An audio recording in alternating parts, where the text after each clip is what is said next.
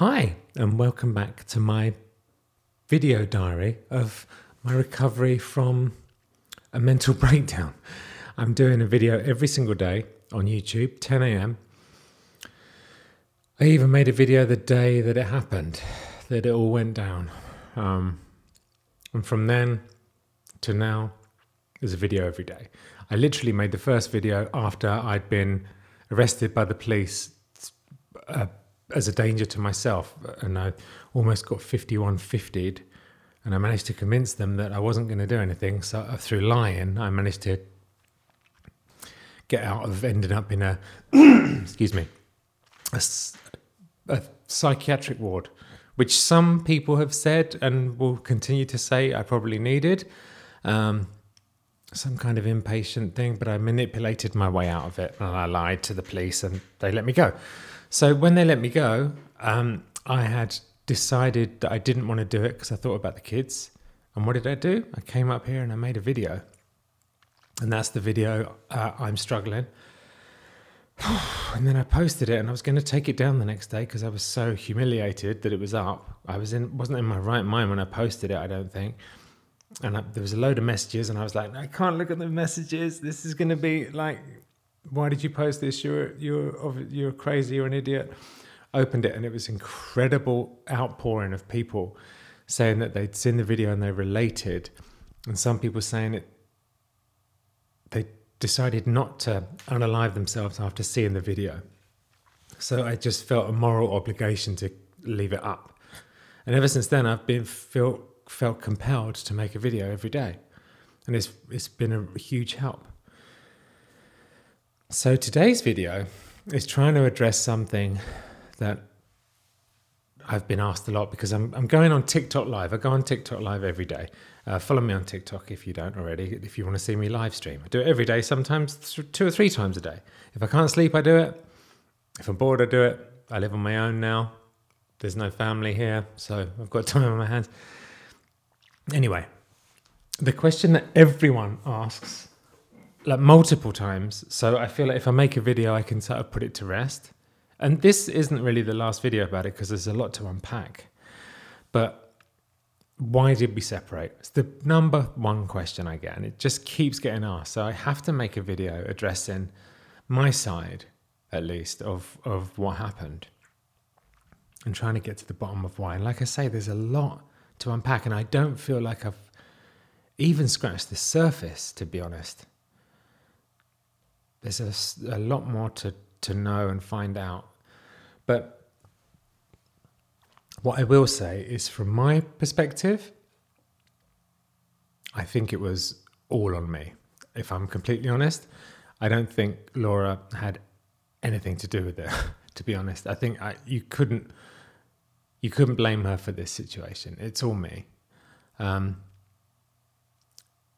I'm a bit weird. Like my my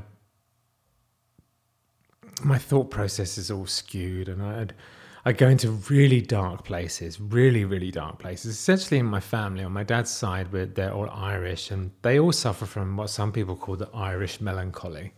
But I I mean, it's dark. I get really dark. And I think that was, you know, hard to live with. Um, but there are other steps. It's not just that. There's a lot of other things that happen that I do know um, that I can definitely say, and it wasn't just that. There's a lot of a lot of things, and uh, I know people have been going after Laura, saying, you know, you should have stuck by by him. You know, he's you seem to have moved on, or etc. etc. Um, I don't think you should should say that to her because you need to know the full story. There's a lot. There's a lot to unpack. I can tell you.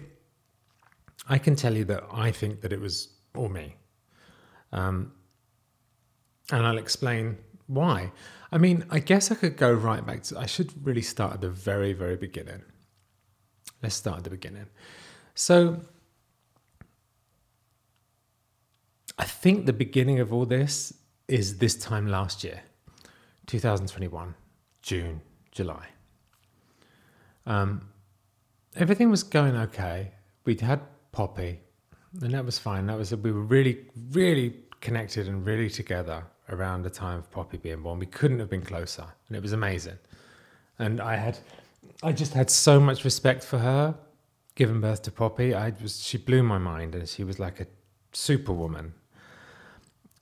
And that was the last time that we were really, really close. So that's what, 14 months ago, or a bit, bit longer. Um, well, that was the end of March. Oh, wow, squirrel just jumped from one branch to another branch. ADD. Squirrel just literally jumped from one branch to another branch out there. Amazing. Um, so, yeah. When Poppy came home, I feel like we were in this house where I'm living now, and it's a smaller house. And uh, Laura's mum came to stay, and I think we were all a bit crammed in. And uh, I think that was the start of us having our separation, uh, uh, just becoming apart a little bit.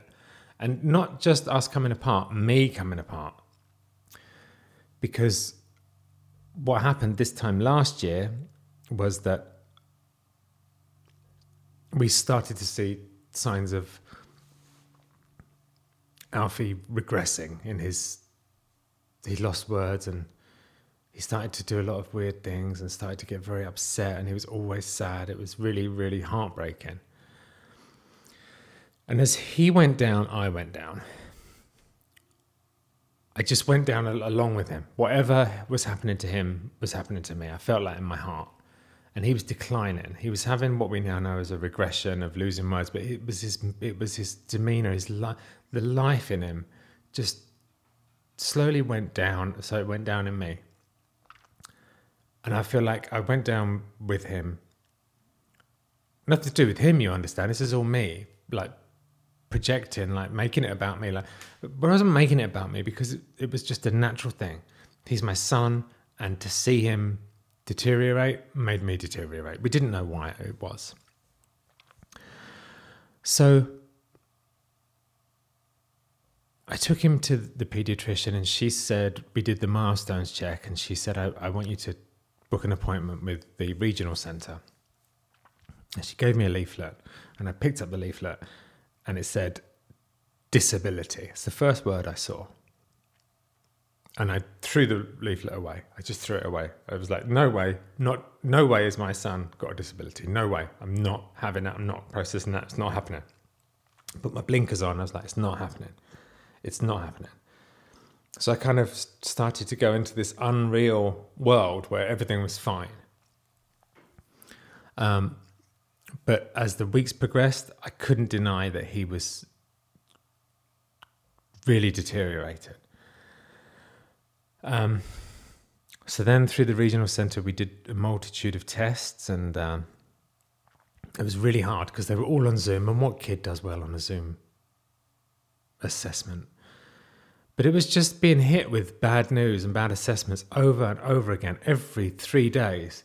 Like he's he's this level in this, like super under in all these things, and He's one of the idiot. Honestly, some of the people you come across when your kid is diagnosed, well, before, are idiots. Just idiots. They're just terrible at their jobs.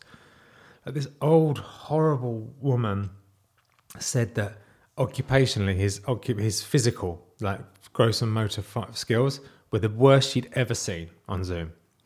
That is so not true. Like I take him to OT now, and like they're like, "Why? I don't even know why he's here. He's brilliant and all that stuff." But shit. So imagine being told that, and then the speech was under, everything was under, everything was like worrying and and and stressful to read, and just terrifying. Like, what is wrong with him? And it was heartbreaking, and I was just going down and down and down the whole time. So then we take him to get official diagnosis, and she says he's the most severe autistic you can get. And he may never talk and he may never live independently. And that, something came undone when she said those words, something in my heart, my head just came undone.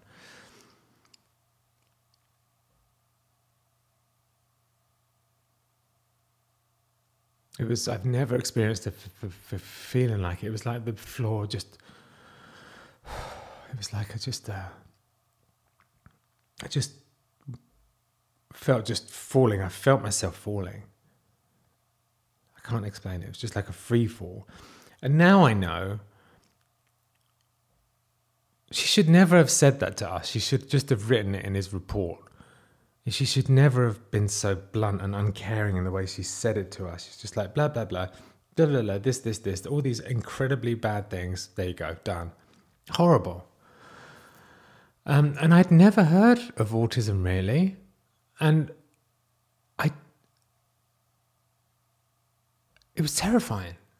It was absolutely terrifying, and, and every day something would come undone a little bit in my psyche. I think because uh,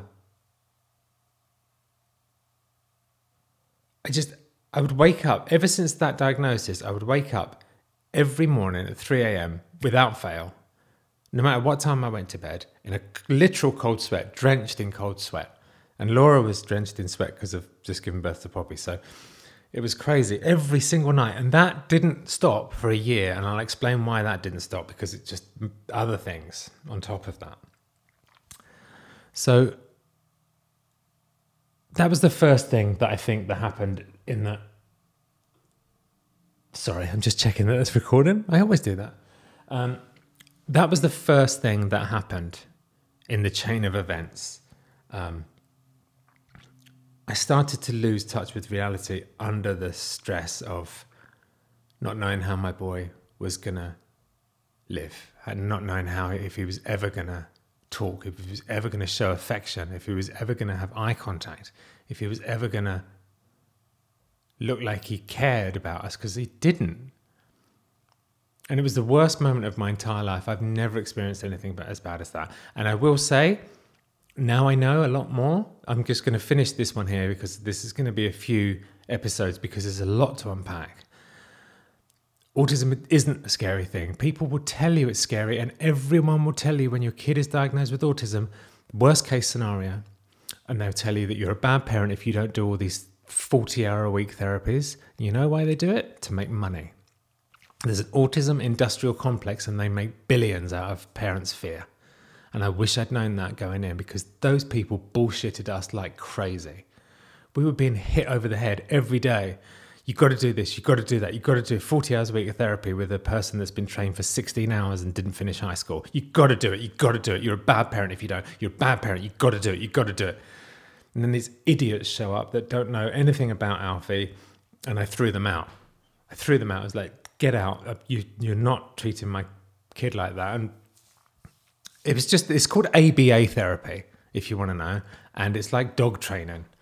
I mean, I only I saw him have it for a couple of days, and, we had like the world's expert of it come out because we were, you know, online of our presence, and she was just terrible as well. Like it was such a literal dog training. Do this, get a treat. Do this, get a treat. Do this, get a treat. No, no, don't do that. Bad, bad. It was insane. So I X that, threw her out. Um, there's a whole corrupt system behind autism that I am going to make a video about because it's insanely corrupt and they get you with fear. So, f- just to recap, Alfie started to deteriorate. I started deteriorate, to deteriorate. Then the diagnosis came, and all these people were telling me it was going to be terrifying telling me that he wasn't going to be able to live on his own, telling me that he couldn't be able, wouldn't be able to talk unless we did 40 hours a week of therapy. They all piled in, all at the worst time, at the time where you're the most vulnerable. They're like, get money out of them. Like, because these therapies, I personally believe ABA is a complete sham. It was invented by the guy that invented gay conversion therapy, and they still do it, and it's the same principles. But they make billions out of it. They charge a for imagine 40 hours a week of therapy for a two year old it's like a more than a full time job. And the reason they do it, I 100% think is because they charge the insurance company millions to, to do it. And they don't pay the therapists. So they don't want to do the job. They're underpaid, they're overworked. That's another video. That's another video. And it's going to be a hardcore one because it makes me so angry. So that was the beginning. That's the first thing that that's where I think this separation started around there. And I'm going to go into the next big thing that happened in the next video because I it's hard for me to talk about this and I don't want to talk about it all in one video because it would be just be too much. And I don't want to go into a depression hole. I don't want to go into a spiral. But yeah, June, July last year, that was number one thing that happened. And I came I started to come undone. When I look back, that's where I started to unravel. And then we'll get into the next hugely stressful thing that Dr. Amen said is probably more stressful than than this. Um, I just want to say one more time um, I'm autistic. I found out since autism is nothing to be scared of. I now believe it's just a beautiful difference. I think that, think that all autistic people have got a, a, gift and they've been put on this earth for that reason. And I haven't seen an autistic person or kid, and I've met a lot now, even the most severe ones that don't have something in their eyes that tells me that they're a genius in something. Even if they can't talk, even if they can't communicate, there's something you there's they've got some there's light in their eyes and you can't deny it. So I no longer am scared of autism. I am autistic. I found out since. So I just want to end with that. And uh, tomorrow I'll go into the next thing. Thanks for listening. I love you. And um, let's talk about, I was going to say, let's talk about something else, but no, let's talk about this tomorrow. It's part two. oh, that was hard. Love you.